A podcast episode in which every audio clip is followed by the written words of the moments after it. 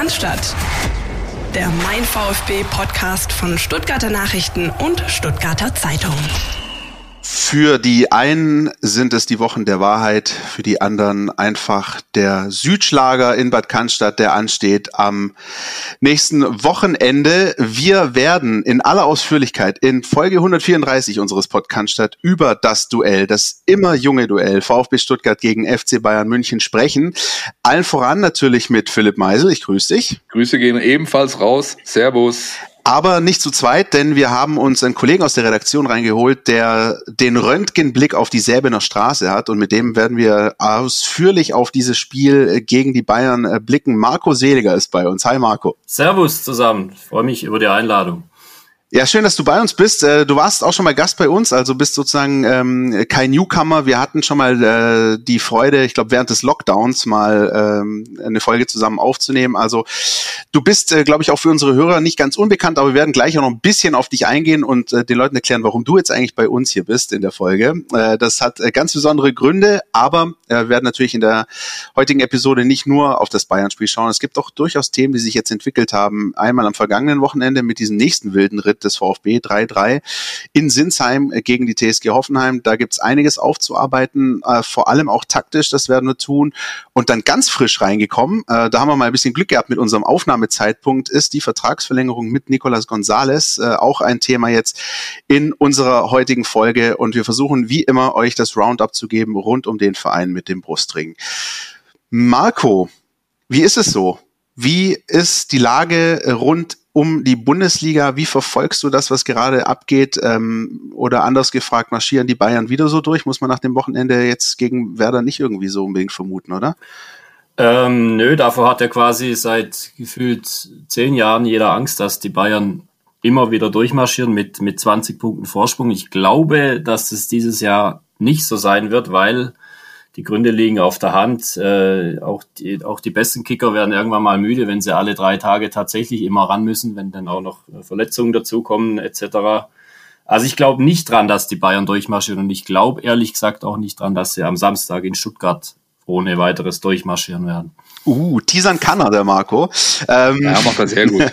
Du bist äh, bei uns drin, weil du ja so in unserer Redaktion so ein bisschen derjenige bist, ich habe das glaube ich in der letzten Folge gesagt, der den großen Fußball äh, beobachtet. Also auch viel schaut auf äh, Bayern, Dortmund, auch Champions League gern unter der Woche.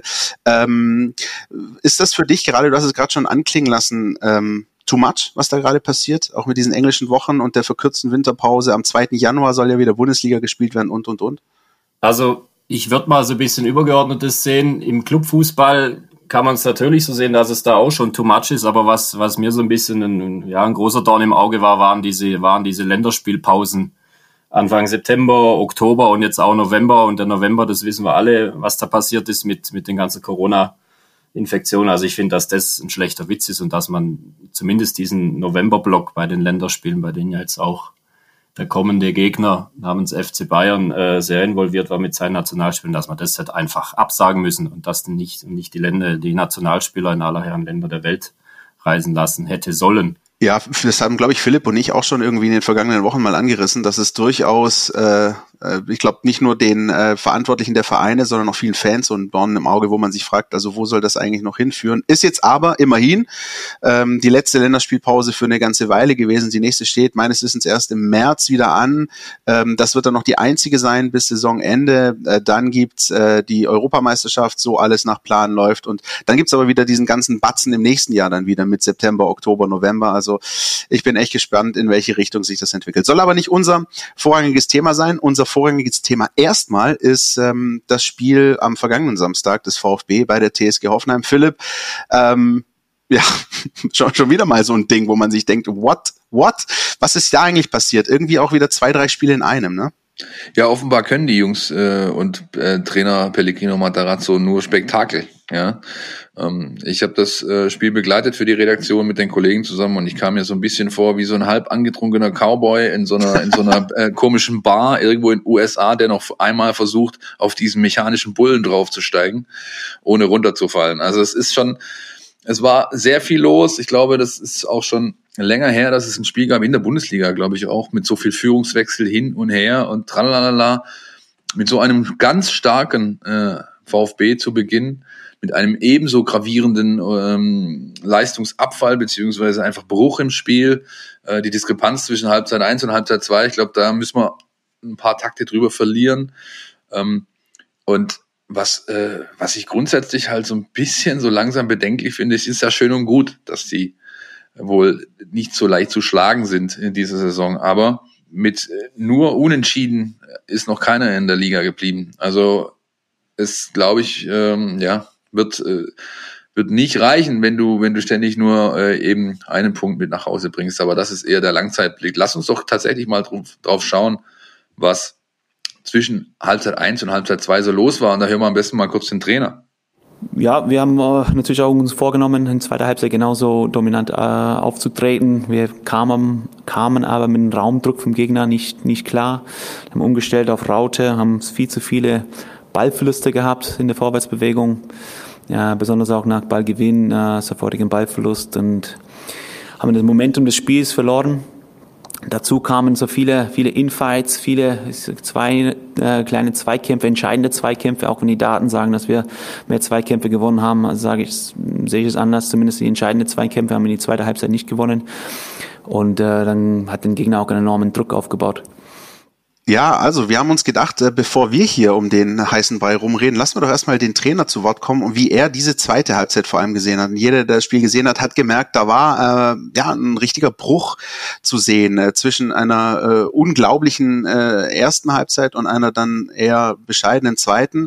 Ähm, ein bisschen so eine Parallele äh, zu dem Heimspiel gegen Eintracht Frankfurt. Da war es ähnlich, nicht ganz gleich gelagert, aber doch ähnlich gelagert. Man hatte irgendwie den Eindruck, ähm, dass, dass nach der Pause ähm, äh, der Gegner, ja, man möchte sagen, den VfB so ein bisschen taktisch durchschaut hat, entscheidende Änderungen vorgenommen hat. Ähm, in, gegen Frankfurt war es ähm, Adi Hütter, der äh, Barkok gebracht hat, der dann durchaus Wirbel gemacht hat auf der rechten Seite der Eintracht.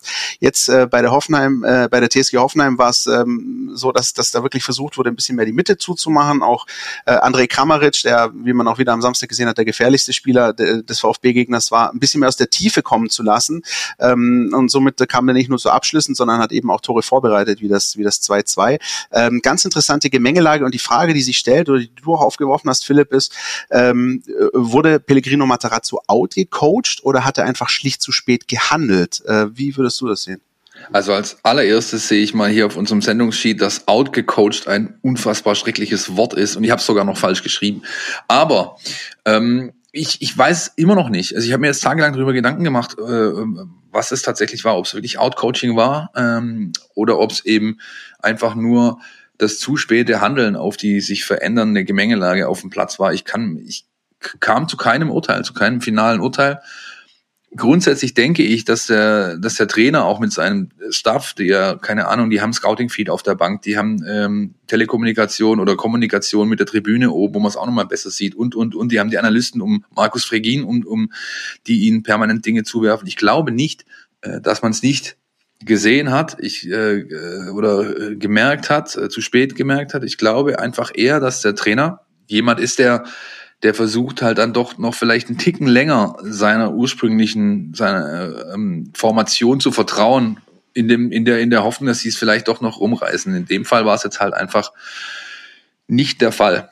Ja, also in dem Hoffenheim-Spiel kam das einfach so nicht zum Tragen, wie er es vielleicht gedacht hätte oder sich gewünscht hätte. Das ist so ein bisschen auch mein Eindruck gewesen. Eigentlich waren, sage ich mal, die Wechsel, wie sie dann stattgefunden haben, aus meiner Sicht die richtigen. Sie kamen aber vielleicht einen Ticken zu spät. Oder wie man dann eben äh, mit dem späten Ausgleich ähm, sehen könnte gegen Hoffenheim, dann doch nicht ganz zu spät. Ähm, aber äh, weil wir das alles nicht ganz so gut beurteilen können wie die Experten vom Institut für Spielanalyse, haben wir unseren äh, werten Kollegen Steffen Görsdorf mal auf diese Thematik angesetzt. Also sich mal diesen Bruch zwischen erster und zweiter Halbzeit anzuschauen. Und was wir jetzt hören, ist nämlich ganz interessant. Die Kollegen des IFS äh, sehen den Bruch nämlich gar nicht in der Halbzeitpause, sondern äh, schon viel früher. Hören wir mal rein. Der VfB Stuttgart spielte am achten Spieltag 3 zu 3 in Hoffenheim. Die beiden Halbzeiten glichen einem Wechselbad der Gefühle. Die erste Halbzeit als Gesamtes war ein beeindruckendes Offensivspektakel vom VfB. 13 Torschüsse gaben die Stuttgarter ab. Mit 2 zu 1 ging man in die Kabine. Mit dem Seitenwechsel folgte der vermeintliche Bruch im Spiel. Hoffenheim glich kurz nach dem Wiederanpfiff aus, drehte gar nach 71. Minute komplett die Partie. Kurz vor Abpfiff gelang aber noch der erlösende Ausgleich für den VfB Stuttgart. Ihr Cheftrainer Materazzo sprach nach dem Spiel davon, dass die Statistik vor allem jene im Bereich der Zweikämpfe zwar für sie sprach. Die entscheidenden, so der Stuttgarter Trainer, gingen jedoch verloren. Diese Einschätzung traf auch das Bauchgefühl vieler Anhänger. Wurden die Stuttgarter nun durch die Hoffenheimer Veränderungen im Spiel überlistet, Matarazzo vom Kollegen Hönes gar ausgecoacht? Hilfreich ist zunächst immer ein Blick auf die eigene Mannschaft, denn darauf hat der Trainer den größten Einfluss. Fest steht, offensiv wie defensiv gab es für den VfB definitiv einen Wendepunkt in der Partie. Jedoch lag der bereits in der 30. Minute. Stichwort Offensive. Neun der 13 Torschüsse vor der Pause fanden nämlich in, den, in der ersten halben Stunde der Partie statt. Der zweite Treffer war also nur die logische Konsequenz eines bis dato dominanten Auftritts der Stuttgarter. Und das, obwohl man zunächst mal wieder zurücklag. Das fünfte Mal binnen acht Spieltagen, das dritte Mal auswärts seit Saisonbeginn. Aber eben auch zum dritten Mal hat der VfB noch einen Unentschieden eingefahren. Nach dem 2-1 musste jedoch Nico Gonzales verletzt vom Platz. Für ihn kam Sasa Kalajdzic. Was jedoch nicht ins Spiel gebracht wurde und auch in der Halbzeit womöglich nicht klar kommuniziert wurde, ist die Spielidee, wie man jetzt einen Stürmer Kalajdzic in Szene setzt. Der Österreicher bringt andere Voraussetzungen und Qualitäten als ein Gonzales mit. Der VfB Stuttgart fand fortan zu wenig Lösungen in der Offensive. Nach dem Seitenwechsel kamen die Stuttgarter nur noch auf sieben Torschüsse. Somit öffneten die Schwaben spätestens mit Beginn der zweiten Hälfte den Hoffenheimern die Tür, um wieder zurück in die Partie zu finden. Und das lässt sich an folgendem Wert ablesen. Wir haben beim Institut für Spielanalyse den Game Control Index entwickelt. Er deckt das Verhältnis aus kontrollierten und unkontrollierten Aktionen in einer Partie ab, auf Spieler- und Teamebene. In den ersten 30 Minuten kam der VfB Stuttgart auf einen Wert von 9,6. Der Bundesliga-Durchschnitt liegt bei 3,1. Also hatten die Stuttgarter eine dreimal höhere Spielkontrolle, als es im Schnitt in der Bundesliga üblich ist. Die Stuttgarter kontrollierten, wenn nicht sogar dominierten im wahrsten Sinne des Wortes die erste Spielphase. Danach kam jedoch der Abriss in der Partie, eben jener 30. Minute. Für die erste Hälfte wurde am Ende ein Wert von 6,6 und die zweite Hälfte insgesamt ein GCI-Wert von 4,4 eingefahren. Beides noch über den Bundesligaschnitt, aber eben nicht mehr so dominant wie zu Spielbeginn. Ergo, die Spielkontrolle zu Beginn der Partie war halbiert. Ja? Auffällig, die Werte der Hoffenheimer stiegen zwar vor dem Pausenpfiff an, sanken aber nach dem Seitenwechsel wieder auf den Wert von 2,9 für die gesamte zweite Hälfte. Kurz, der VfB gab Kontrolle ab und Hoffenheim genügte das bereits, um Tore zu erzielen, ohne selbst dominanter aufzutreten. Da Nico Gonzalez länger ausfallen wird, muss der VfB und sein Trainerteam ein Augenmerk darauf legen, wie man einen Spielertyp à la Kalajdzic besser ins Spiel und für Torschüsse einbindet. Das bedeutet auch, dass der VfB vielleicht öfter und vor allem erfolgreicher flanken muss. Bis dato hat Stuttgart 63 Mal in dieser Saison geflankt. Jedoch waren nur 19 Prozent davon erfolgreich. In der Masse gehört man zum unteren Tabellendrittel. Bei der Ausbeute ist aktuell nur Wolfsburg schlechter mit 15 Prozent erfolgreichen Flanken im Sinne von angekommen. Der VfB steht also vor einer spannenden Trainingswoche, die ins Topspiel gegen den FC Bayern München mündet. Ja, vielen Dank, Steffen. Unfassbar spannend. Also das sind doch Dinge, die man ähm, jetzt so ein bisschen äh, ganz anders sieht. Es war gar nicht die Pause, sondern, ähm, und das belegen die Daten, es war die 30. Minute und ähm, der Wechsel Nicolas Gonzalez zu Sascha Kalajic. Ähm, Marco, ähm, äh, hast du das Spiel gesehen und äh, ist das für dich jetzt auch ein bisschen überraschende Erkenntnis? Ähm, ich habe das Spiel in mehreren Zusammenfassungen gesehen und muss da vorne wegschießen, dass es mir allein schon da bisschen schwindlig wurde bei diesem ganzen Spektakel. ähm, ja, ich dachte eigentlich auch, dass es, dass dieser Bruch erst so quasi mit dem mit dem Wiederanpfiff kam, aber natürlich äh, ist der Mann, der jetzt seinen seinen Vertrag quasi verlängert hat um ein Jahr ein entscheidender Faktor beim VfB auch auch auch was was also sicherlich äh, Spielsicherheit äh, ja Torgefahr etc wenn man da so einen Fixpunkt wie Gonzales hat und der dann raus muss dann bricht da was weg. Also ist dieser Gedanke äh, unseres Experten da ganz sicher nicht nicht abwegig dass der Bruch vielleicht schon ein bisschen früher kam. Es ist ja schwierig, sich dann für eine Mannschaft insofern umzustellen, als es ja ein ganz anderer Spielertyp war, der da reingekommen ist, hat Steffen äh, auch gerade angerissen. Ähm, Und interessanterweise, ich hatte ein bisschen das Gefühl, dass es eigentlich ganz okay lief, also dass man da versucht hat, ein bisschen mehr mit äh, hohen Bällen zu operieren. Aber äh, wie dann die anderen Daten zeigen, Philipp, es, es ähm, wurde auch ein Tick zu wenig geflankt eigentlich dafür, dass du Sascha Kalajic im Spiel hattest, außer dann in dieser ominösen 94. Minute. Der, ich wollte es gerade sagen, der einzige hohe Ball von außen, der auf Kalajic Schädel irgendwie kam, war dieser verunglückte Befreiungsschlag von Hoffenheim. Ja, ja. ja also das ist natürlich wenig. Ähm, das liegt mit Sicherheit ein Stück weit auch an der, sage ich mal nicht, ich will nicht sagen an der Qualität der Außenspieler, aber halt an der, an dem Stil der Außenspieler. Also egal, ob du jetzt ein, ein Kulibali auf der, äh, auf der Außen hast, ein Wamangituka auf der Außen, du hast im Endeffekt für die ganzen Außenpositionen nur einen, der gut flanken kann. Ja, für diese Wingback-Flügelpositionen, äh, das ist Borna Sosa.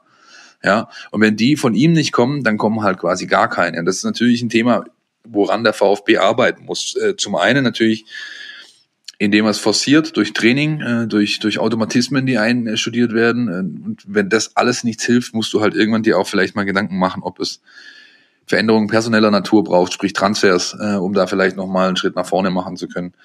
Aber es ist schon auffällig und gerade der Typ meines ist, ist der längste Lulatsch in der Liga.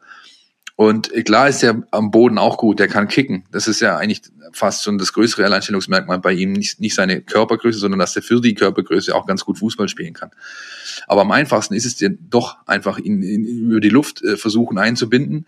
Und das geschieht halt nicht, beziehungsweise nicht präzise genug, sodass einfach zu wenig kommt, mit dem, mit dem Sascha Kalajdzic irgendwie arbeitet. Übrigens ganz interessant, wo sich gerade, wenn ich an Sascha Kalajdzic und auch die Spielweise denke, äh, Marco immer mal wieder ähm, äh, fällt mir da auch der Name Carsten Janker ein. Das war auch so einer, der dann einfach mal vorne gesucht wurde bei den Bayern früher, immer mit dem Rücken zum Tor. Chris, ich lüge jetzt nicht, es ist kein Spaß. Ich habe genau an diesen Mann gerade gedacht. Es ist wirklich eine Klogen. Also null abgesprochen, das wäre zu billig. Also ich habe wirklich an den Dach. Ja, äh, auch einer, der einfach auch gerne mal mit dem Rücken zum Tor steht, den man einfach mal hoch anspielen kann, Bälle abschirmt, abtropfen lassen kann. Das ist äh, eminent wichtig. Und äh, dieses, dieses Pfund, ähm, wenn du einen wie Kalajic äh, in der Mannschaft hast, damit musst du eigentlich wuchern. Das sollte man noch viel, viel häufiger einsetzen, weil so ist Kalajic kaum zu stoppen. Ähm, das ist definitiv richtig. Nur habe ich irgendwie mal ein, ein Interview in, in jüngerer Vergangenheit, glaube das äh, vom geschätzten Kollegen Schumacher, mit besagten Kalajic im Sinn, wo der, wo der gebürtige Wiener sehr schön gesagt hat, ich kann gar nicht so gut köpfeln.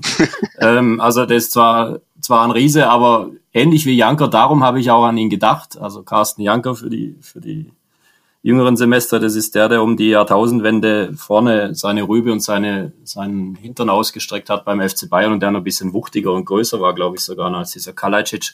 Der war aber auch nicht so kopfballstark, wie man es von seiner Statur hätte vielleicht vermuten können. Also das ist vielleicht ein bisschen, bisschen klar, liegt der Gedanke nahe, dass man lang und hoch auf Kalajdzic und dann wird das schon, aber der ist, glaube gar nicht so kopfballstark. Korrigiert mich, wenn ich, wenn ich das falsch sehe. Aber er hat es, glaube selber sogar gesagt. Das eint die beiden genannten übrigens mit einem gewissen ehemaligen Verteidiger der SV Eintracht Stuttgart. Der Meisel, der ist auch so 1,90 groß, relativ stabil von der Statur her. Und immer wenn es eng wurde, wurde er in der Kreisliga von seinem Trainer auch nach vorne geschickt. Und äh, jetzt stellt sich mal in Film mal gucken, ob dich einer anschießt. Äh, leider ist es um meine Kopfball Skills auch nicht unbedingt großartig bestellt. Ja, aber wo soll man dich da überhaupt anspielen, weil er auf dem Fuß ist, glaube ich, bei dir auch nicht so gut, oder? Danke, Marco. Ja, Shots richtig. Ja, es ist, es ist tatsächlich, ja, es ist, eine, es ist die Wahl zwischen Pest und Cholera. Das ist richtig. Ich war immer fürs Tor verhindern, denn äh, äh, fürs Erzielen zuständig. Das ist vollkommen richtig. Hinten und vorne. Apropos Tor verhindern. Wenn man über einen, finde ich, in den letzten Wochen im VfB-Kontext zu wenig gesprochen hat oder zu wenig spricht, dann über Mark Oliver Kempf. Dessen Oliver man übrigens streichen kann. Der hat im Gespräch mit uns gesagt, er weiß gar nicht, wo dieser Oliver herkommt. Das steht zwar in seinem Pass drin, aber so nennt ihn kein Mensch. Hm, insofern aus MOK wird dann wohl nur noch MK. Jedenfalls finde ich halt das schon bemerkenswert, was der für eine Runde spielt bisher. Erstens mal, dass er kaum äh, eine Sekunde verpasst. Also außer seiner Verletzung hat er bisher eigentlich immer auf dem Feld gestanden, hat zwei Saisontore schon erzielt gegen Hertha und jetzt gegen Hoffenheim. Und was ich am bemerkenswertesten fand, und das äh, übrigens, da hat er einfach äh, Wort gehalten, als wir in Kitzbühel mit ihm sprachen und sich schon abgezeichnet hat, dass es vielleicht eng wird mit ihm, äh, was die Kapitänsbinde angeht, dass er das Amt vielleicht nicht doch noch länger inne hat, hat er eben gesagt, wisst ihr, mir ist es eigentlich vollkommen wurscht, ob ich die Binde habe oder nicht. Verantwortung, ähm, gutes Spielen, äh, vorangehen, all das geht nicht mit der, für mich nicht mit der Binde einher. Ich werde genauso der gleiche Mark Kempf sein wie ohne. Und das zeigt er Woche für Woche auf dem Platz und das finde ich ist so ein bisschen unterm Radar irgendwie unterwegs, dieses Thema. Der spielt eine bärenstarke Saison und ist die einzige Konstante da hinten drin. Außer Gregor Kobel natürlich, dem Torhüter. Ja, ähm, äh, sehe ich auch so. Und vor allem, was ich ähm, äh, an Marc ohne Oliver Kempf äh, so, so schätze, ist dieser, dieser Biss, den er auf den Platz bringt. Ähm, wir sehen das ja auch, also es ist ja nicht, kommt ja nicht von ungefähr, auch diese Verletzung, die er sich zugezogen hat, auch oben im Kopf- und Gesichtsbereich, der geht wirklich ohne Rücksicht auf Verluste teilweise rein. Manchmal ist es drüber, wie beispielsweise im, im, im Derby gegen den KSC, aber ich nee, oder auch jetzt im Hertha-Spiel, Christian, das, die, wo, er dieses, wo er diesen Freistoß provoziert, den er nicht, den, den kein Mensch braucht, ja, wo der dann zum 1-0 führt. Äh, nicht gegen das Schalke-Spiel war es, das Schalke-Spiel. Ähm, äh, ja, völlig richtig, aber, aber ich finde solche Akteure ganz, ganz wichtig. Du brauchst wirklich so einen in deiner Mannschaft. Ähm, äh, wird mir auch Marco beipflichten, äh, wenn ich da an äh, den FC Bayern denke, mit Spieler wie äh, Marc van Bommel oder jetzt ein Josua Kimmich. Ähm, warum? Ähm, auch wenn es andere Positionen sind. Ähm, ich mag diesen Gesichtsausdruck, wenn du, wenn du in einem Spieler in der Nahaufnahme während der Live-Übertragung siehst, der will jetzt alle mitreißen. Und dieses Ding, diesen Ausdruck hat, hat Mark Oliver Kemp für mich ganz, ganz häufig. Dieses Leute, Arsch aufreißen, wir holen hier was. Und ähm, dieses 3 zu 3, das er da auch in, in Sinsheim jetzt geschossen hat, das ist einfach auch der pure Wille gewesen. Er hat sich da vorne eingebracht, er wollte dieses Ding im Tor versenken. Und solche Charaktere auf dem Platz sind ganz wichtig. Mal abgesehen von allen spielerischen äh, Fähigkeiten, das ist unheimlich wichtig für ein Gerüst äh, einer Mannschaft. Der Marco kennt solche Jungs mit Sicherheit auch aus der jüngeren und etwas äh, älteren Bayern-Vergangenheit. Also Marc van Bommel äh, beispielsweise fällt mir da spontan ein, oder? Ja, ich muss gerade überlegen, fällt, liegt es nur am Vornamen Marc Oliver Kempf und Marc van Bommel? Nee, da gab es natürlich auch noch um, um die vorher schon angesprochene Jahrtausend, wenn den Typ namens Stefan Effenberg, der da glaube ich ähnliches verkörpert hat, äh, auf andere Art und Weise vielleicht, aber der konnte zumindest sich und auch die anderen auch mit seinem Willen und mit seiner, mit seiner, ich nenne es mal Dreckigkeit auf dem Platz im positiven Sinn immer mitreißen. Ja, und jetzt, äh, der Chris hat es gerade angesprochen, völlig zu Recht. Äh, Josua Kimmich, ehemaliger VfB-Jugendspieler, ist da quasi das Sinnbild der aktuellen neuen Generation, die das auf eine andere Art, aber doch dann irgendwie gleich kann, eben vorne wegmarschieren, Kommandos geben, einen Siegeswillen ausstrahlen, andere mitreißen das kann er wie kein zweiter und es ist ja so schade, wie es für ihn ist, gut für den VfB, dass der am Samstag nicht auf dem Platz steht aus bekannten Verletzungsgründen. Das ist wohl wahr. Werden wir gleich auch noch im Detail betrachten. Aber Philipp, so zu Mark Kempf, ist es denn für dich einer jetzt nach acht Spieltagen, wo du sagst, nicht mehr wegzudenken aus der Startelf? Nee, absolut nicht. Also zumal er ja noch einer von, ähm, glaube ich, zwei. Nee. Nee, sind alles andere sind. Der Super ist ja weg. Nee, der ist der einzige Linksfuß. Insofern äh, glaube ich, dass da relativ wenig an ihm vorbeiführt, ohne jetzt nochmal genau nachgeschaut zu haben, ob er wirklich der einzige Linksfuß ist. Aber in dieser Form ist es völlig inakzeptabel, überhaupt nur drüber nachzudenken, ob der nicht spielt. Ja, Im Gegenteil, also das, das, der ist einfach sowas von gesetzt und wenn er eben diese Leistung bringt und dann auch noch in der 90. plus zwei so ein Gerd Müller-Move auspackt, ja, wieder so eine kleine Bayern-Ding, an den habe ich zuerst gedacht. Ich war zwar damals kaum auf der Welt oder noch nicht auf der Welt, als er gekickt hat, aber wenn man halt sich halt alte Bundesliga-Aufnahmen anguckt äh, von damals oder auch deutsche Nationalmannschaftsspiele aus den 70ern, ähm, dann war das ein typisches Gerd Müller-Tor, ja läuft vom Tor weg, Tor im Rücken, dreht sich irgendwie auf einer auf einer 2 Cent Münze und dann noch äh, unter zwei Füßen vorbei ins lange Eck. Ein klassisches Gerd Müller Tor, absolut. Und äh, freut mich für ihn, weil er einfach weil er einfach äh, ja vorangeht mit Leistung, mit mit äh, mit Einsatzwillen und auch mit dazu beiträgt, dass der VfB Stuttgart jetzt ähm, glaube ich seit 25 Spielen, wenn er einmal in Führung gegangen ist, nicht mehr verloren hat. Ich glaube, das letzte, die letzte Niederlage ist irgendwo 2018 gegen Mainz oder so, ist schon Ewigkeiten her, äh, dass der VfB Stuttgart mal ein Spiel verloren hat, wenn er denn einmal in Führung gegangen ist. Und das hat ja dann eben auch jetzt wieder in Hoffenheim gereicht. Ähm, der andere Spieler, der glaube ich, über den halt noch zu sprechen ist, ist der, der äh, ja mit dessen Auswechslung der Bruch einherging. Wir hatten es schon. Und der, wie wir jetzt wissen, am Mittwoch äh, Nachmittag seinen Vertrag vorzeitig bis zum 30. Juni 2024 verlängert hat.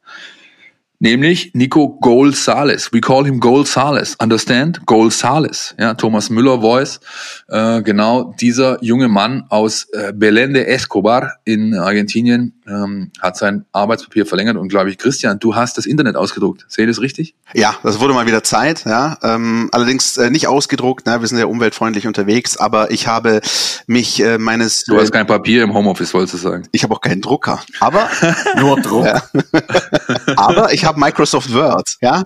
Und ähm, äh, wir haben das, wie gesagt, ganz frisch reinbekommen, deswegen ähm, dann natürlich ähm, das jetzt aufgenommen, weil es natürlich äh, ein Thema ist, durchaus überraschend zu diesem Zeitpunkt, aber die Vertragsverlängerung, Philipp hat es gerade angesprochen, bis 2024 und ähm, der VfB hat natürlich im Zuge dessen eine Pressemeldung verschickt, wo eben auch die Protagonisten zu Wort kommen und ich lese euch das einfach mal vor. Also Sportdirektor Sven Missentat sagt, ähm, wir sind sehr zufrieden damit, wie sich Nico in den vergangenen Monaten entwickelt hat. Er war ein wichtiger Faktor beim Wiederaufstieg in die Bundesliga und er hat in der laufenden Saison seine Qualitäten unter Beweis gestellt, sowohl im VfB-Trikot als auch bei der argentinischen Nationalmannschaft. Nico fühlt sich wohl beim VfB und wir glauben, dass er seine positive Entwicklung noch weiter fortsetzen wird. Deshalb war die vorzeitige Vertragsverlängerung für beide Seiten ein logischer Schritt. Wir freuen uns sehr auf die gemeinsame Zukunft mit Nico. Und dieser Nico Golsales wird zitiert äh, mit den Worten, ich fühle mich hier zu Hause und bin sehr glücklich, über die vorzeitige Vertragsverlängerung. Der Wiederaufstieg in die Bundesliga war sehr wichtig für den VfB und auch die Entwicklung in der laufenden Saison ist sehr positiv. Ich möchte dabei mithelfen, diesen Weg fortzusetzen und ich werde hart dafür arbeiten, mich als Spieler weiter zu verbessern. Nur sind ja solche, äh, sage ich mal, Aussagen aus äh, Pressemeldungen ähm, äh, dann oft so ein bisschen ähnlich gestrickt und ähm, bei Neuzugängen fehlt dann meistens irgendwie noch die äh, Floskel, ich habe schon als Kind in Bayern Bettwäsche geschlafen oder wie auch immer, aber diesen Satz von Nicolas González, ich fühle mich hier zu Hause, den finde ich schon mal nicht schlecht, oder? Ich würde gern wissen, was Marco davon denkt und er ist ja auch schon lange genug in diesem Business und er weiß natürlich, ähm, dass, äh, dass das Ganze, auch wenn es ohne Ausstiegsklausel, äh, wie wir wissen, ist, diese Vertragsverlängerung, weiß natürlich auch, dass das alles seine Haken hat. Aber was ich gerne wissen wollen würde, wie, Marco, bewertest du als, sag ich mal, so ein bisschen Beobachter aus der zweiten Reihe auch die Tatsache vielleicht mit einbezogen, dass es eigentlich äh, in den letzten Jahren zumindest eher selten war, dass der VfB Stuttgart solche wichtigen Spieler äh, nochmal zu einer Verlängerung bewegen konnte. Ja, du sagst es völlig richtig. Ich war da sehr, sehr positiv überrascht aus Sicht des VfB, dass die so einen Mann nochmal, auch wenn es nur ein, in Anführungszeichen ein Jahr ist, äh, binden konnten. Ähm, ich glaube allerdings, der, der Chris hat es gesagt, äh, fühlt, fühlt sich wie zu Hause. Ah, da sollte man, das sollte man nicht auf die Goldwaage legen. Das, der Satz, das muss man ja wissen, das wisst ihr auch. Wissen wahrscheinlich auch die meisten draußen, der kommt nicht aus seiner Feder. Das, da hat die, die Pressestelle des VfB ganze Arbeit geleistet und er ist, wenn überhaupt, nochmal drüber. Äh, vielleicht weiß er auch noch gar nicht, dass er sich zu Hause fühlt, das weiß ich nicht. Äh, Jetzt raubt doch nicht die letzte Illusion. Ja, traurig, ne? Romantisch wird's erst wieder an Weihnachten, ja, vielleicht. Ähm, ja, also das kann, spitz gesagt, ein bisschen sarkastisch ausgedrückt, äh, kann es schon sein, dass sich der Kollege Gonzales äh, in nicht allzu ferner Zukunft doch vielleicht irgendwo anders zu Hause fühlt. Allerdings kriegt dann der VfB im Zweifel dann eher nochmal ein paar Millionchen mehr an Ablöse.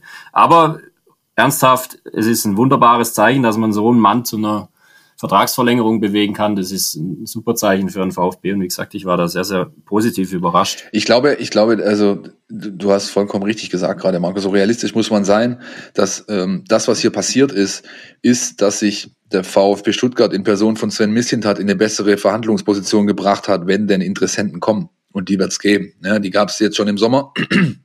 Und die wird es weiterhin geben. Nur er hat jetzt einfach die, äh, die, die besseren Karten auf der Hand, weil er nämlich einfach einen Vertrag auf einen Vertrag verweisen kann, der noch sehr lange läuft und der keine Ausstiegsklausel beinhaltet. Das hilft ihm entsprechend den Preis durchzusetzen, den der VfB Stuttgart haben möchte. Noch kurz vielleicht ein Satz zu dem Zuhause-Ding. Also unabhängig davon, ob er es jetzt gelesen hat, geschrieben hat, so gesagt hat oder was auch immer, ähm, was man schon ein bisschen anführen kann, ist, dass ähm, der VfB, aber halt auch das Umfeld des VfB Stuttgart sehr, dafür, sehr viel dafür getan hat, dass sich der Junge hier so doch schon sehr wohl fühlt. Das ist diese, wir hatten es vor ein paar Dutzend Folgen vielleicht mal angesprochen, diese, diese Argentinien-Connection, die hier existiert hat, nämlich in Fellbach.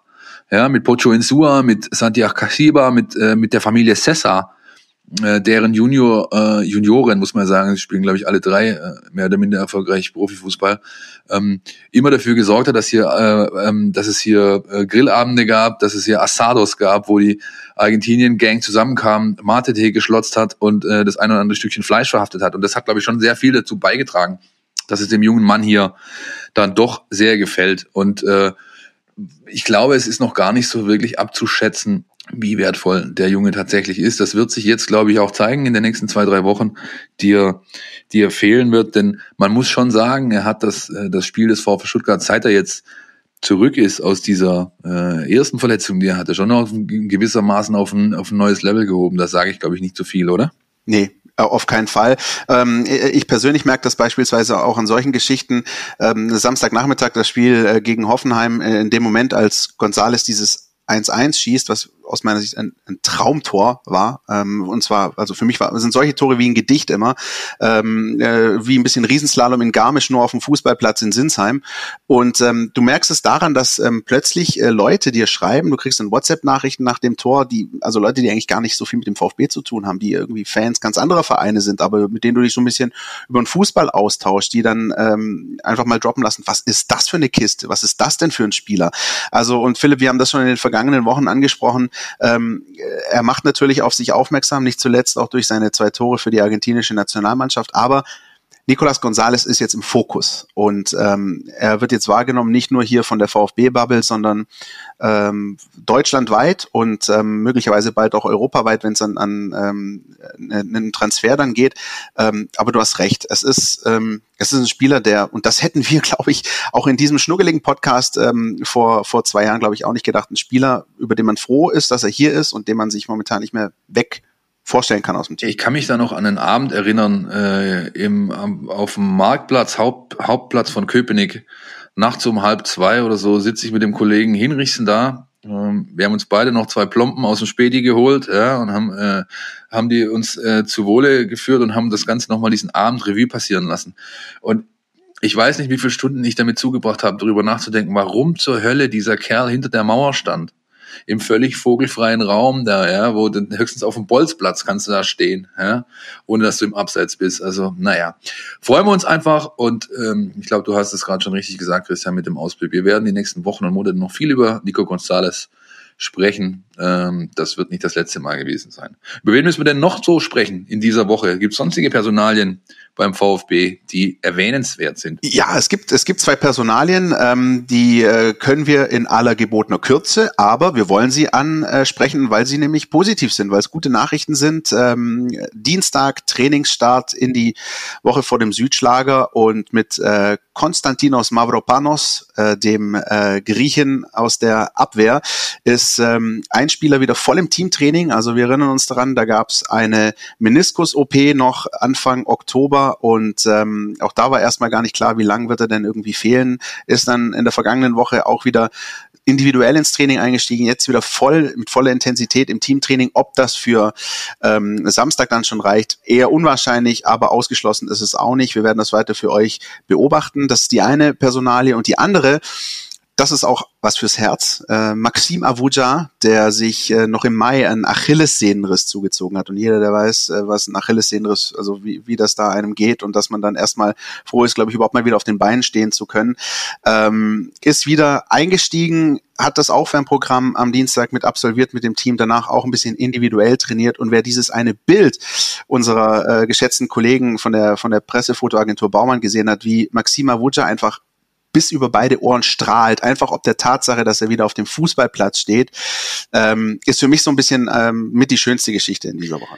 Absolut. Findet ihr äh, auf unserem Instagram-Kanal beispielsweise äh, äh, mit einem Posting Maxim Avucha in seiner Rolle als Honigkuchenpferd, denn genau so grinst er. Äh, ist wirklich sehr schön zu sehen gewesen und wollen wir hoffen, dass dem jungen Mann so schnell nichts mehr so Schlimmes widerfährt, damit er bald wieder äh, tatsächlich äh, sag ich mal, annähernd zumindest in die, in die, in die Region kommt, äh, sich Wettkampfhärte holen zu können, sei es über dem Testspiel oder beim VfB 2 zumindest mal. Das wäre ihm jetzt wirklich zu wünschen. Dauert natürlich aber noch seine Zeit in die Verletzung, die ist schon sehr gravierend gewesen. Definitiv. Über Wettkampfhärte müssen wir, glaube ich, nicht mehr groß diskutieren, wenn wir über den Maschinenraum des VfB sprechen, oder Philipp? Nee, müssen wir überhaupt nicht. Und auch da würde mich sehr gerne Markus, äh, sag ich mal, Supervisor Overview Blick irgendwie äh, interessieren, denn jetzt kommt's ganz große Besteck. Ich werde scheitern an dieser Erwartungshaltung, aber grandios. Wir, ste wir, steigern uns langsam, Marco. Nein, nein, nein, nein, nein, nein, nein. Pass auf, weil diese beiden Herren hatte einfach kein Mensch in der, in der Bundesliga auf dem Schirm vor der Saison.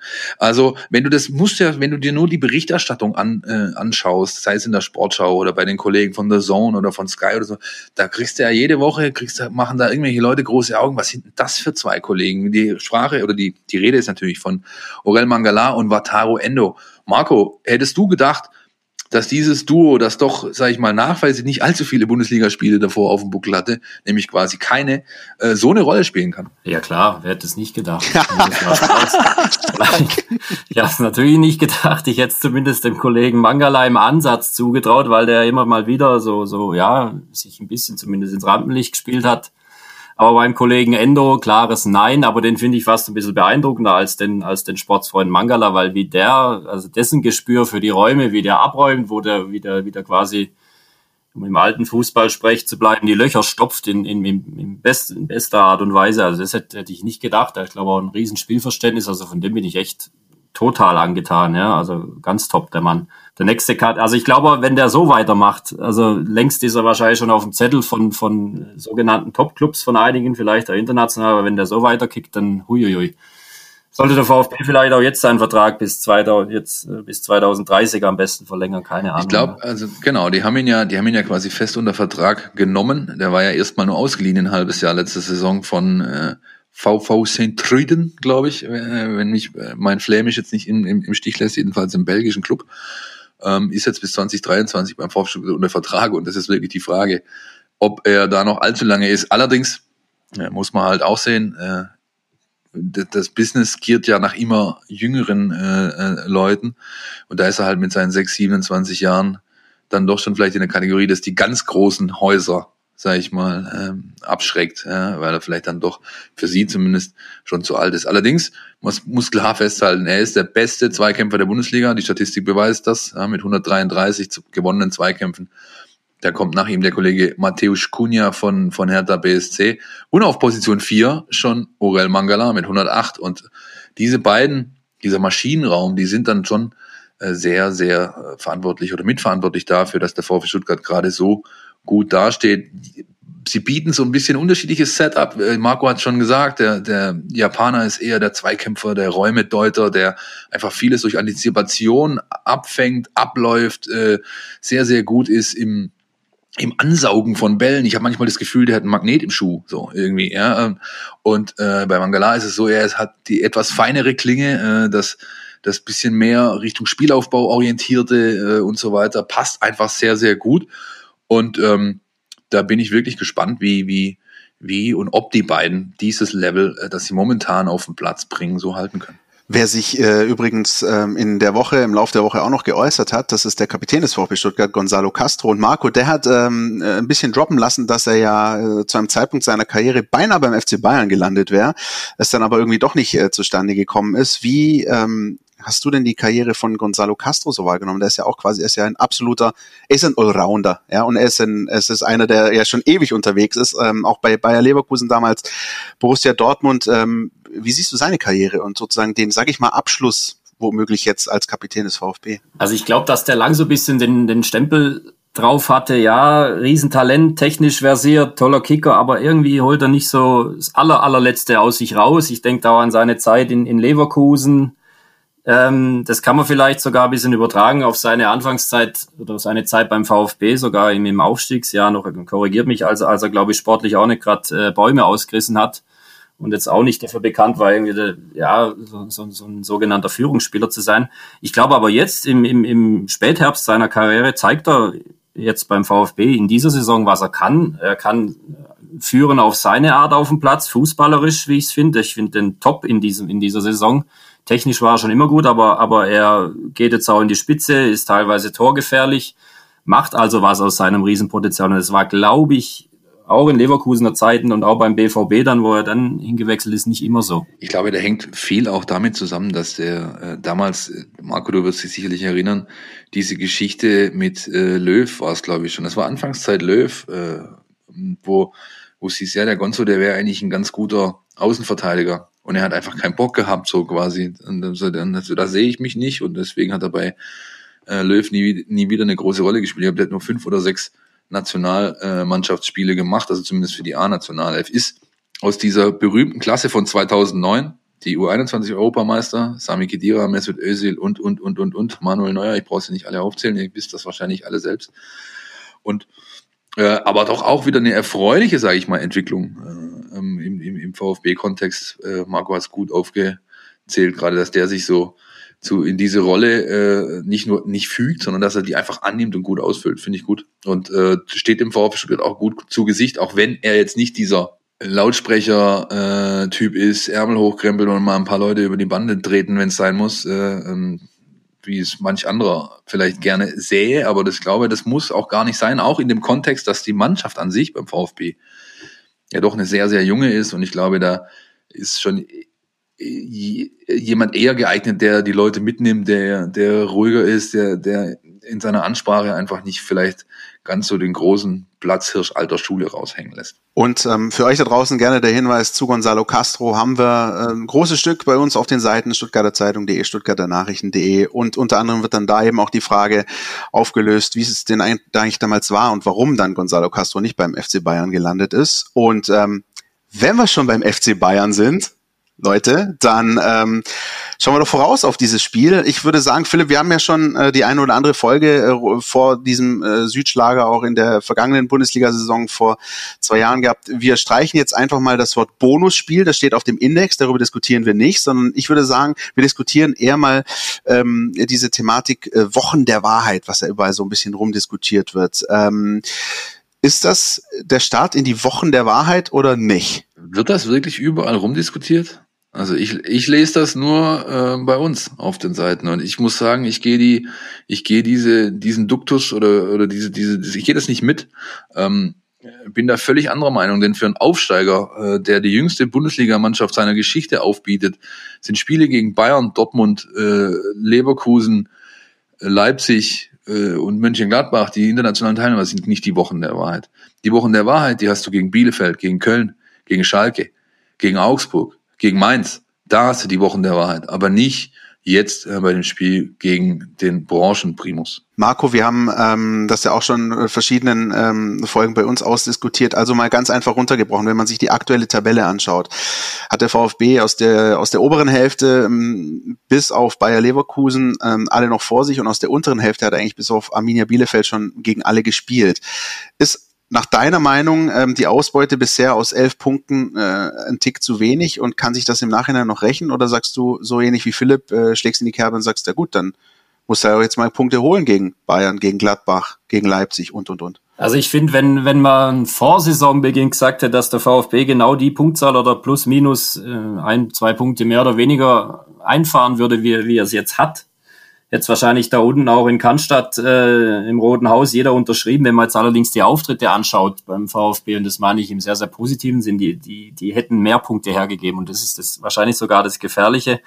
Diese ganzen Unentschieden, die sind ja schön und gut, aber ich glaube, dass äh, mit, mit auf Sicht, es werden auch noch schlechtere Wochen kommen, schlechtere Leistungen. Äh, da hätte man sich vielleicht sogar bei den Leistungen mehr Punkte verdient gehabt und die wären auch nötig gewesen, glaube ich, auf Sicht, weil wie gesagt, das werden nochmal schlechtere äh, Leistungen kommen und auch Krisenzeiten vielleicht. Also ich glaube, es gibt eine, also ich, ich versuche es nicht zu bemühen, Christian, aber ich glaube, es gibt kein einfacheres Spiel in der aktuellen Situation für den VfB Stuttgart als das Spiel gegen den amtierenden Champions League-Sieger. Also ähm, ich, ich, ja, Marco hat recht. Ähm, das sind zu wenige Punkte. Das sagt ja auch die Mannschaft. Ich habe letzte Woche mit Atta gesprochen. Die sagen auch, du, ja, wir hätten hier und da haben wir schon liegen lassen. So selbstkritisch sind die, aber Andererseits muss man eben auch sehen, äh, das Polster ist trotzdem ganz okay. Ich glaube, ich wäre, es wäre eine andere Ausgangssituation auch für den Trainer, der jetzt quasi seine Jungs vom, vom Lasso von der Leine lassen kann und sagen, Leute, heute Südschlager, Bayern München, geht's raus und spult's Fußball, äh, Franz Beckenbauer Boys. Ja, aber ähm, es wäre eine andere Situation für ihn gewesen, hätte der VfB nicht elf, sondern halt nur erst vier Punkte, würde da hinten drin stehen, würde das, das, das den Anschluss äh, zu verlieren drohen. Aber das ist nicht der Fall. Es ist einfach so, dass du dir jetzt auch mal so ein so ein Spiel raushauen kannst, ohne Rücksicht auf Verluste, egal wie es ausgeht. Wenn du nachher 2-6 einfährst, fährst du halt 2-6 ein. Aber ich glaube nicht, dass das großartig dieser Mannschaft äh, irgendwas ausmachen würde wäre ich der Trainer jetzt am Samstagvormittag äh, in, in der Stuttgart Arena, würde ich Ihnen sagen, Leute, heute Benchmark, ihr trefft auf die europäische Benchmark, das ist die beste Mannschaft dieses Kontinents aktuell. Aber das ist noch lange kein Grund, sich hier in die Hosen zu machen. Geht da raus und spielt einfach genauso frech, fromm, fröhlich, frei wie die letzten Wochen auch. Ich glaube, es gibt einfach keine einfachere Ausgangsposition. Über, beweist mir gern das Gegenteil, widerlegt mich. Also, aber. Nee, also ich, ich hätte jetzt gerade kurz davor, irgendwie einen Mitschnitt von deiner letzten Minute einfach irgendwie dem VfB zukommen zu lassen, das genauso abzuspielen um 15.20 Uhr. Ich finde, das hört sich gut an, das kann man so machen. Und ich denke, das werden die auch machen. Das wird in diese Richtung gehen. Ähm, lasst uns doch mal in Medias Res gehen und uns mal anschauen, ähm, wie es denn taktisch um den FC Bayern bestellt ist. Das hat sich unser Taktikexperte Jonas Bischofberger angeschaut. Hören wir mal rein. Die Mein VfB Taktiktafel. Hier geht's ins Detail. Das Spiel gegen Bayern war ja schon in den vergangenen Jahren immer ein besonderes, weil einfach deren Qualität und auch die Spielweise sich so deutlich vom Rest der Liga unterscheidet. Bayern war immer bekannt für dieses sehr geduldige, kontrollierte Ballbesitzspiel. Ähm, nur das hat sich jetzt geändert seit dem letzten Trainerwechsel. Bayern ist mittlerweile eine sehr viel vertikalere Mannschaft, die vor allem übers Pressing kommt, die extrem weit hochschiebt, vor allem, vor allem die Abwehr auch, die ganz eng ans Mittelfeld ranrückt äh, und auch sehr viel auf Abseits spielt. Das ist ein Ansatz, der durchaus angreifbar ist, gerade im Umschalten und gerade auch wenn Bayern im Liga-Alltag jetzt nicht die Top-Intensität auf den Platz bringt. Ähm, zudem fehlt Bayern ja auch noch hier Alleskönner Joshua Kimmich auf der 6, äh, dessen Laufstärke und Spielintelligenz haben sie jetzt zuletzt gegen Bremen noch kaum ersetzt bekommen. Und so ist Bayern durchaus anfällig, wenn der Gegner nach Ballgewinn schnell umschaltet und in diese Freiräume hinter der Abwehr spielt. Und genau auf diese schnellen Angriffe wird mit Sicherheit auch der VfB aus sein. Ähm, dabei lohnt sich der Blick auf die Teams, die Bayern schon Punkte abgenommen haben. Das sind Hoffenheim und Bremen. Die haben beide einen sehr defensiven Ansatz gewählt, standen tief hinten drin und haben eben gekontert. Die Frage ist nur, ob der VfB das jetzt auch machen soll, weil die Mannschaft eigentlich in einem aktiven, hohen Pressing viel besser zurechtzukommen äh, scheint, als wenn sie tief stehen und so Angriff für Angriff wegverteidigen müssen. Das hat man zuletzt gegen Frankfurt gesehen, dass es der Mannschaft eigentlich nicht so sehr liegt.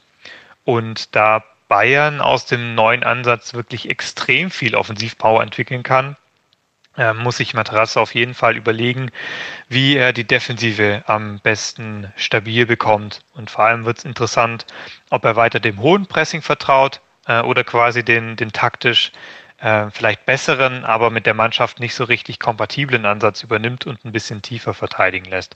Das wird total spannend zu beobachten sein. Vielen herzlichen Dank, Jonas Bischofberger, der sich die Bayern ein bisschen angeschaut hat und äh, gesagt hat, ja, also das ist es doch. Ähm, äh, Konterfußball. Die Frage ist allerdings, ähm, wie, wie, wie steht das um das Tiefstehen auch beim VfB Stuttgart? Alles eine spannende Frage. Wir hatten die Beispiele auch gerade von Jonas gehört. Hoffenheim, äh, zuletzt Werder Bremen. Ähm, ich habe noch ein ganz anderes Spiel im Kopf. Das war so das erste Spiel, äh, Marco, bei dem mir so ein bisschen aufgefallen ist, hui, äh, die Bayern sind da durchaus ähm, angreifbar und verwundbar. Das war der Super Cup in Budapest gegen den FC Sevilla, wo ähm, der Gegner aus Andalusien ein, zwei hundertprozentige Chancen hatte, das Ding durch äh, Konterfußball zu gewinnen und nur Manuel Neuer zu verdanken war, dass dann am Ende auch der Titel bei den Bayern gelandet ist. Ähm, wie siehst du das, Marco? Ist das, ähm, ist das tatsächlich das Mittel? Äh, Konterfußball, blitzschnelles Umschalten, ähm, da zeigen die Bayern schon ein paar Schwächen. Das kann ein Mittel sein, das ist vielleicht sogar, ja, kann man vielleicht die These vertreten, dass es das, das Beste ist, weil es ist bekannt, dass, dass Flick seine Jungs äh, sehr, sehr hoch pressen lässt, dass er, dass er teilweise von der Mittellinie an die, die, die Innenverteidiger und auch die Außenverteidiger sich staffeln lässt bei, bei gegnerischem Ballbesitz und, und, und dann liegt es ja auf der Hand, dass man das mit schnellen Gegenangriffen da sehr, sehr schnell teilweise sogar allein aufs Tor zulaufen kann, um es mal spitz auszudrücken. Also das, das kann ein probates Mittel sein, absolut. Wobei schnelle Gegenangriffe im Fußball, glaube ich, noch nie geschadet haben, wenn man das kann, ja. Also egal wie, wie hoch, tief oder, oder quer der Gegner stehen wird, ja.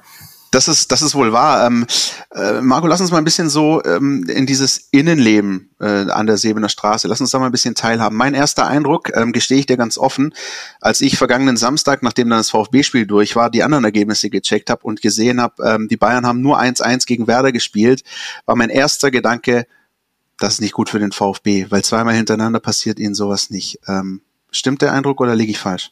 Ähm, unter normalen Umständen würdest du hundertprozentig richtig liegen, aber das kann man, glaube ich, in diesem, diesem völlig verrückten Jahr, in dieser völlig verrückten Saison, Stichwort Termin, hat's gar nicht so sehen. Ich würde, ich würd, Jungs, mal eine sehr, sehr steile These wagen. Ähm, ich glaube, dass, dass der FC Bayern für den VfB gerade recht kommt jetzt. Also es gab selten einen besseren Moment wahrscheinlich äh, gegen die Bayern zu spielen als jetzt. Weil, du hast es angesprochen, 1-1 gegen Bremen, das war nicht das ist der einzige, ja, so ein bisschen formaledeite Auftritt.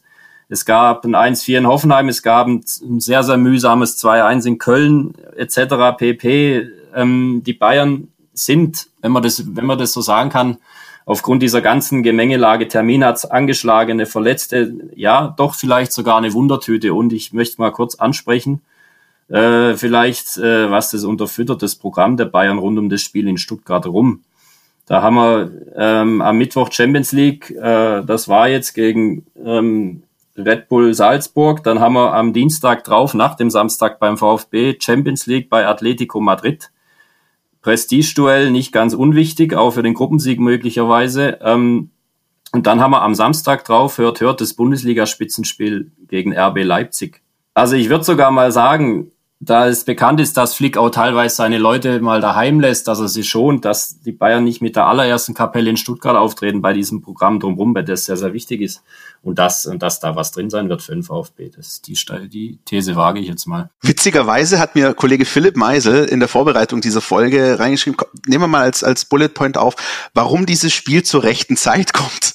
Philipp Meisel, das haben wir gerade von Marco gehört, ne? Ja, Christian, ich wollte ja eigentlich genau das alles sagen, was Marco jetzt gerade aufgezählt hat, weil äh, das natürlich einfach auf der Hand liegt. Diese Klammer, die da existiert zwischen äh, den Champions League Spieltagen, dann noch Leipzig hinten raus. Ich glaube, das tut dem VfB Stuttgart gut. Ich glaube auch, dass das, was Marco hinten raus gesagt hat, ähm, äh, mit, mit, mit Flick und dass er eben in solchen Sachen, in solchen Phasen gerne wechselt, wird zum Tragen kommen. Ich glaube, wir sehen einen Erik Maxim Choupo-Moting am Wochenende. Ich glaube auch, wir werden den Kollegen Musiala sehen. Ist natürlich immer noch große Qualität und darf den VfB Stuttgart gar nicht interessieren. Der ist trotzdem versucht ähm, oder muss einfach sein, sein Bestes, ich habe es ja eingangs gesagt in diesem Blog, er muss einfach sein bestes Gesicht zeigen, seinen besten Fußball anbieten, äh, mutig auftreten und dann, glaube ich, ähm, ja, werden wir ein, ein unterhaltsames Spiel sehen am Wochenende. Aber die gute Nachricht ist, Carsten Janker wird auf keinen Fall spielen. Der hat übrigens auch einen eigenen Podcast. Hat den schon jemand mal gehört? Ehrlich? Ja, ja, ja, klar. Carsten Janker, ich, ich muss mal gucken. Ähm, ähm, vielleicht können wir es euch auch in die Show Notes packen. Carsten Janker hat einen Podcast, ähm, wirklich nur äh, äh, ich habe selber noch nicht gehört, deswegen kann ich nicht sagen empfehlenswert. Ich habe nur die Nachricht an sich vernommen. Nur, man muss natürlich auch ganz klar sagen, wenn wir schon einen Podcast haben, dann kann Carsten Janker natürlich auch einen haben. Ja, heutzutage gehört das ja zum guten Ton. Das ist wohl wahr. Und ähm, sagt sich Janko umkehrt wahrscheinlich auch, wenn er uns Der Seliger Meisel und Pavlic, wenn die einen Podcast aufnehmen, und da kann ich das auch. Wahrscheinlich hat er sich genau dasselbe gedacht. Da brauchen wir, brauchen wir eigentlich nur noch ein Weizenbier dazu. Apropos Alkohol, Christian, was mich vorher vergessen habe zu erwähnen, Entschuldigung, ich mache jetzt noch einen kleinen, einen kleinen äh, ähm, Blick zurück äh, zu dem Part mit Nico Gonzalez. Was macht denn eigentlich meine Flasche Schnaps? Ja, das ist äh, gut, dass du es ansprichst. Ich hatte äh, gehofft, äh, du kommst irgendwie äh, nicht drauf zu sprechen, aber ähm, sie ist da tatsächlich, sie hat äh, trotz äh, Corona äh, hierher geschafft äh, ins beschauliche Ostfildern und wird dir alsbald nach dem Lockdown äh, zugänglich gemacht. Äh, darauf kannst du nicht Nach der vor vorzeitigen Vertragsverlängerung könnte man eigentlich auch über eine zweite Flasche diskutieren. Gell? Aber gut, äh, der, der, Punkt ist, ich habe äh, ich habe es auch extra ähm, bei meinen Eltern äh, gebunkert. Dann wird die Flasche äh, nicht angerührt, ist in Sicherheit und äh, dann kommst du auf jeden Fall auf deine Kosten. Eine Sache hätte ich gerne noch äh, mit mit Marco besprochen, so als kleinen Ausstieg vielleicht. Ähm, äh, das Spiel jetzt mal, äh, mal, mal außen vor gelassen, aber was man in den letzten Wochen, Monaten schon klar gesehen hat beim FC Bayern ist, also unter Flick auf jeden Fall, ist eine Wandlung von einer Ballbesitzmannschaft zu einer Mannschaft, die doch auch ja, auf deutlich mehr Umschalt- äh, und Pressing-Aktionen setzt, als es davor der Fall war. Ähm, hat man das kommen sehen, Marco, oder generell, oder andersrum gefragt, hat, hat bist du überrascht, ähm, wie sich Flick da präsentiert, entwickelt hat als Trainer. Man hat ihn ja oft nur als, als, als, ich meine, man könnte jetzt sagen, Hütsche-Aufsteller und Bellaufpumpe, aber ne, also der war immer so der zweite Mann irgendwie, ja. Also und jetzt ist er in allererster Reihe und hat das schon äh, ganz ordentlich hinbekommen, zumindest aus meiner Perspektive. Ja, das ist ja quasi so ein bisschen der Klassiker, dass der jahrelang, ich würde sogar fast sagen jahrzehntelang unterschätzt wurde. Der war schon unter Yogi Löw, also da war er, glaube ich, acht Jahre lang Co-Trainer, unter anderem auch beim WM-Titel 2014 da war er viel, viel mehr als der klassische Hütchenaufsteller. Da war er eigentlich maßgeblich verantwortlich auf dem Trainingsplatz. Unter anderem war es damals in Brasilien auf seinem Mist gewachsen, dass man da sich dem Thema Standardsituation überhaupt mal nähert. Das war ja bis dahin unter der Würde des Feingeistes Löw. Also die Jungs, die da schon dabei waren, wussten, was der als Trainer drauf hat und das hat sich so ein bisschen potenziert und verfestigt nach diesem ersten Corona äh, Lockdown im, im Frühjahr, als die Bayern ja wie, wie geölte Maschinen da rauskamen, wie du es gesagt hast. Und da hat sich dann verfestigt, dass, dass die tatsächlich so beste Gegenpressing-Maschinen wurden, wie es früher Dortmund oder jetzt auch Liverpool unter, unter Klopp teilweise praktiz praktizieren. Da hast du völlig recht, da hat sich bisschen was gedreht. Allerdings können, können, können die natürlich nach wie vor alle kicken und können auch mal so ein bisschen auf Ballbesitz machen. Aber das ist schon ein Punkt, der, der, der Flick da zugute zu schreiben ist, absolut. Vielleicht sollte der Herr Löw nochmal beim Herrn Flick anrufen, aktuell könnte das, glaube ich, brauchen, einen guten, guten Co-Trainer, aber gut, das. Vielleicht wird Herr Flick auch äh, der Nachfolger des Joachim Löw irgendwann mal, wer weiß das schon. Ja, ja, wer weiß, wer weiß. Wer natürlich äh, fehlen wird bei den Bayern, wir haben es schon ein paar Mal angerissen, aber können jetzt noch ein bisschen in Ausführlichkeit äh, darauf zu sprechen kommen, das ist Josua Kimmich, der äh, verletzt fehlt und auch sowas wie, ja, der aggressive Leader der, der Bayern ist und ähm, zum absoluten Führungsspieler ähm, äh, mutiert ist, in meinen Augen übrigens auch absolut irgendwann früher oder später gesetzt als Kapitän der Nationalmannschaft. Ähm, das ist aber eine andere Geschichte. Marco, Joshua Kimmich und der VfB, auch immer so eine Geschichte, ne? In Gemeinschaft mit äh, Serge Gnabry, das ist so eine Geschichte, da knabbern viele Fans immer noch so ein bisschen dran. Wie, wie hast du die ganze Entwicklung wahrgenommen? Ähm, ich glaube, da kommt so ein bisschen Wehmut auf jedes Mal, wenn man bei, bei jedem VfB-Fan, der die Geschichte weiß, Jugend, dann wurde er so ein bisschen verkannt, dann ging es irgendwann nach Leipzig, dann ging es zu den Bayern und wo er jetzt steht, wissen wir alle fußballerisch und auch menschlich, charakterlich, haben wir jetzt schon thematisiert. Äh, Kimmich und Gnabry waren ja lang zusammen in der, in der VfB-Jugend, sind seitdem auch eng befreundet und haben in einer Doku des ZDF, ZDF vor einem guten halben Jahr war das, glaube ich, auch betont, dass sie immer, immer gleich gucken, wie der VfB sinngemäß gespielt hat, dass ihnen der Verein noch am Herzen liegt. Ob das alles so stimmt, weiß man dann auch nicht, aber das nehme ich denen jetzt einmal mal ab. Ähm, ja, und wie du sagst, äh, Kimmich ist, ist ja Wahnsinn, was der, was der für eine Entwicklung durch hat und dass da jeder VfB-Fan äh, ein bisschen ein weinendes Auge hat, vor allem bei ihm, vielleicht aber auch bei Gnabry, dass man solche Jungs mal in der Jugend hatte, die jetzt äh, in der weiten Fußballwelt unterwegs sind, ist ja einerseits auch was Schönes, dass die Champions League-Sieger sind, wenn es auch bei den ungeliebten Bayern ist, aber, aber klar, das, das weinende Auge so ein bisschen, das Trauernde wird da, wird da sicher überwiegen. Habt ihr, habt, habe ich euch eigentlich mal, also Marco, dir glaube ich nicht, aber habe ich dir, Christian, mal, äh, oder euch, unseren Hörern, habe ich euch mal die Geschichte erzählt von Josua Kimmich und mir an der Playstation? Nein. Nicht? Weil, also äh, fiel mir jetzt gerade wieder ein, als er, als er, als dieses von wegen Stichwort Aggressive Leader und Ehrgeiz, ja.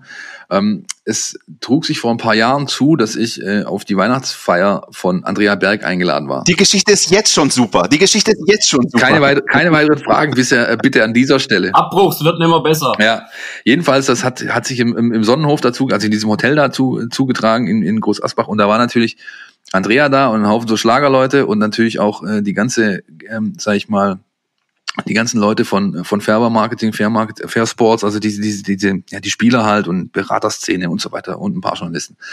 Jedenfalls ich war da auch vor Ort und da war in einem Raum war eine Playstation aufgestellt von großer von Leinwand, damit mit Beamer und so weiter und ich habe ja nach ich kann das überhaupt nicht. Ich habe mit mit mit äh, Konsolenzockerei überhaupt nichts am Hut. Ja, jedenfalls ähm, war dann eben so klar, also die, die, da war Bernd Leno und Josua und so weiter und dann sehr, wer will gegen uns zocken und so weiter und dann habe ich mich halt da mal äh, hingestellt, komm, lass mal spielen und ich habe tatsächlich in der ersten Halbzeit ein, ein Tor erzielt gegen Kimmich und habe ihn zu null gehalten. Also ich habe eins zu null geführt zur Pause in diesem in diesem Konsolenspiel. Und dieser Kerl, der ist so unfassbar zornig geworden weil er eben gemerkt hat, so hey, der ist ein Begriff, mir hier äh, irgendwie eine Ding. Und es war nur ein scheiß Playstation-Spiel, ja. Aber da hast du halt gemerkt, wie vom Ehrgeiz getrieben dieser junge Mann ist. Da war er gerade, glaube ich, ähm, nach Leipzig gewechselt äh, und hat, hat seine erste halbes Jahr in Leipzig gespielt gehabt.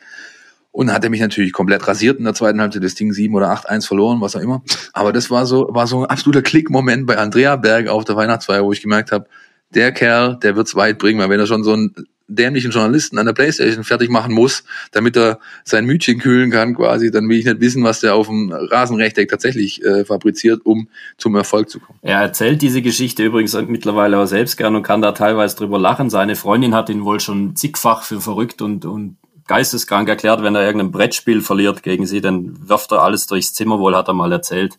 Nach wie vor mehr denn je. Und wenn er ein Trainingsspiel verliert, dann weint er manchmal auch noch. Also das ist auch kein Witz. Also ganz krass, ja, was, was Siegeswillen und so angeht. Ja, aber, aber offensichtlich brauchst du das, um zu einem absoluten Ausnahmespieler zu reifen. Und da ist er im besten, äh, auf dem besten Wege. Das muss man ja, glaube ich, einfach so festhalten. So, genug äh, Josua Kimmich, äh, ähm, Lobhudelei. Abschließend, Leute, für diese wunderschön knackige, unterhaltsame, zumindest aus meiner Sicht, Sendung, Tipp fürs Wochenende, für Samstag. Ich will von euch Ergebnistipps haben. Marco, mach du zuerst. 2-2. Christian. Ich sag 1-4 und hoffe, dass es anders ausgeht. Das ist zum ersten Mal, glaube ich, dass ich, dass ich, dass ich sowas getippt habe. Aber ich, ich lasse mich, also ich, ich gehe dieses Spiel, ich freue mich auf dieses Spiel. Ich freue mich ehrlich auf dieses Spiel und ich hoffe, dass ich mich auch danach noch darüber freuen kann. Und ähm, ich tippe immer gern so, wie ich nicht äh, wünsche, dass es ausgeht, um mich dann eines Besseren zu belehren. Der Marco hat mir meinen Tipp vorweggenommen. Ich war auch klar auf der auf der Schiene äh, torreiches Unentschieden, denn das ist ja das, was der VfB gut kann. Und ich glaube, ich die Bayern verlieren werden sie es nicht. Aber ich kann jetzt nicht auch noch auf 2-2 gehen. Dann sage ich, ähm, dann sage ich 1 zu 2. Punkt. Nächste Woche werden wir drüber reden, Leute. Äh, Marco, dir erstmal herzlichen Dank für deine Expertise, für deine Zeit, für dein, für dein, äh, für deinen, ja, für deinen Beitrag hier. Hat uns großen Spaß gemacht. Ich hoffe dir auch. Kann ich nur zurückgeben. Vielen Dank für die Einladung nochmal und hat mir ebenso große Freude bereitet. Und für euch da draußen, ähm, falls ihr jetzt denkt, so Gottes Willen, der, der Pavlic macht hier einen Tipp, die ganze Stimmung ist im Eimer. Wir haben einen richtigen Heißmacher für euch auf unseren Seiten, Stuttgarter Nachrichten.de, Stuttgarter Zeitung.de. Unser geschätzter Kollege Marco Schumacher hat sich äh, alle Heimsiege des VfB Stuttgart gegen den FC Bayern München in der Bundesliga angeschaut und in einer schönen Bilderstrecke zusammengefasst. Also geht dahin, guckt euch das an und dann seid ihr jetzt auch richtig motiviert, glaube ich. Und äh, gleiches erhoffen wir uns für die Mannschaft am kommenden Samstag. Wenn ihr dann noch immer nicht genug habt vom VfB Stuttgart, dann könnt ihr zwei Dinge tun. Erstens, ihr könnt äh, unseren Newsletter abonnieren unter stn.de slash mein VfB Newsletter. Ihr könnt uns natürlich über quer über alle Plattformen äh, folgen, natürlich Instagram, äh, Facebook, Twitter. Bitte, bitte, mein Aufruf von letzter Woche ist immer noch natürlich akut. Wir müssen endlich diese 2000 Follower auf Spotify knacken. Und wer dann immer noch nicht genug hat, der schaut auf unseren Instagram-Kanal. Denn wir haben exklusiv zugespielt bekommen die Marktwerte des VfB Stuttgart. Die neuen Marktwerte, das Update von transfermarkt.de ist draußen. Wir haben uns natürlich äh, angeschaut, wer hat wie viel zugelegt, um wie viel hunderttausende Prozent, wer ist jetzt was wert. Und wir haben da ein paar Kleinigkeiten für euch vorbereitet. In diesem Sinne, Marco, sehr gerne wieder, spätestens dann äh, zum Rückrundenspiel, aber ich glaube, wir werden uns auch bis dahin schon früher mal wieder hören hier in diesem Podcast. Philipp, viel Spaß am Wochenende, du bist im Dienst. Jawohl. Mach keinen Unsinn und äh, wir hören uns dann in der nächsten Woche wieder. Ahí lo tiene Marabona, lo marcan dos, pisa la pelota Marabona, arranca por la derecha el genio del fútbol mundial y es el tercero a tocar para Borruchaga siempre Marabona, genio, genio, genio, ta, ta, ta, ta.